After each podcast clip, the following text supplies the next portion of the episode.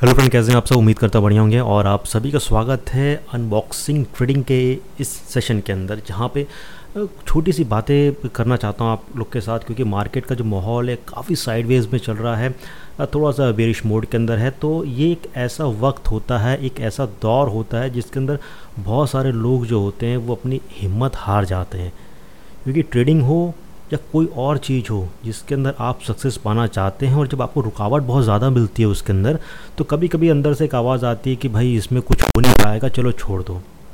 Okay तो यहाँ पे मैं आपको ये कहना चाहता हूँ कि जो लोग अभी ट्रेडिंग के अंदर नए हैं चाहे वो क्रिप्टो में कर रहे हैं फॉरेक्स में कर रहे हैं, या स्टॉक मार्केट में कर रहे हैं, जब भी आप शुरुआत करोगे तो ऐसे बहुत सारे लोग मिलेंगे, जो आपको थोड़ा बहुत क्रिटिसाइज़ करेंगे कि भाई ये ऐसा है, वैसा है, ये कुछ नहीं होने वाला इसके अंदर।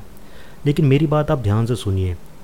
अगर आप ये तीन चीज़ पे अगर आप अमल रखते हैं, जैसे कि पैशन पेशेंस और परसिस्टेंस ये अगर आप ट्रेडिंग के अंदर रखते हैं चाहे मार्केट कैसा भी हो, चाहे मार्केट साइडवेज में हो, ऊपर हो, नीचे हो, लेकिन अगर आप अपने अंदर एक पैशन रखते हैं कि हाँ मुझे ट्रेडिंग करना है और इसको ही मुझे कह सकते हैं कि एक फुल टाइम बनाना है, जहाँ पे मैं अच्छा खासा एक पैसा कमा सकूँ ओके ये आपके अंदर पहले एक पैशन रखना पड़ेगा, एक जज्बा रखना पड़ेगा। जज्बा ऐसा होना चाहिए कि मैं चाहूँ तो रेत के ज़र्रे को भी सोना कर दूँ ओके तो जज्बा इस हिसाब से रखिए। ऑफकोर्स आप रेत के ज़र्रे को सोना नहीं कर सकते हैं, लेकिन एक जज्बा ऐसा होना चाहिए।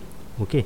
उसके साथ पेशेंस बहुत इंपॉर्टेंट चीज़ है कि आपको मार्केट थकाएगा, ओके? कभी कभी रुलाएगा मार्केट ठीक है? कभी कभी आपके ट्रेड फंसा रहेगा, वो निकलेगा नहीं वहाँ से, लेकिन आपको पेशेंस दिखानी है।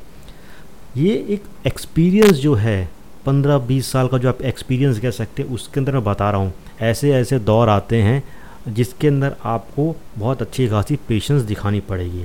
फाइनली परसिस्टेंस यानी कि आप जो कर रहे हैं, उसके अंदर आपको उसको कंटिन्यू रखना है।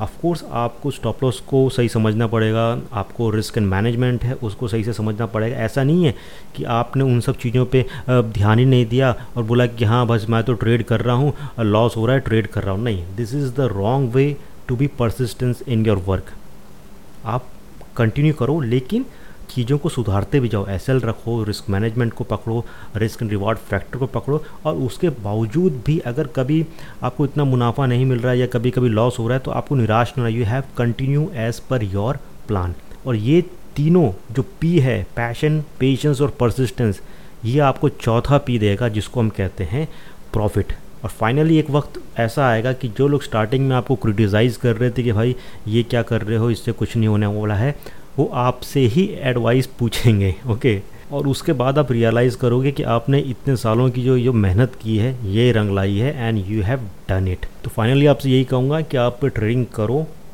पूरी तैयारी के साथ करो और देर सवेर आपको इसका रिज़ल्ट मिलेगा। बस थोड़ी सी पेशेंस रखना ठीक है? तो इस सेशन को यहीं पे वाइंड अप करता हूँ और इसके बाद आ, मैं फॉरेक्स को पे बहुत इंपॉर्टेंट वीडियोस लेके आ रहा हूँ क्योंकि जैसे कि जैसे कि हम कहते हैं कि इन्वेस्टमेंट को डाइवर्सिफाई करो। तो मैं यहाँ पे कहूँगा ट्रेडिंग को भी डाइवर्सीफाई करो। आप क्रिप्टो में भी करो स्टॉक मार्केट में भी करो और फॉरेक्स के अंदर भी करो। तो फॉरेक्स जो है बहुत प्रॉफिटेबल है बट उसको समझना थोड़ा सा अलग है। तो उसके ऊपर भी मेरी एक वीडियो स्टार्ट होने वाली है यूट्यूब के ऊपर। तो प्लीज़ यूट्यूब पे भी आप लोग सब्सक्राइब कर लीजिए, ठीक है?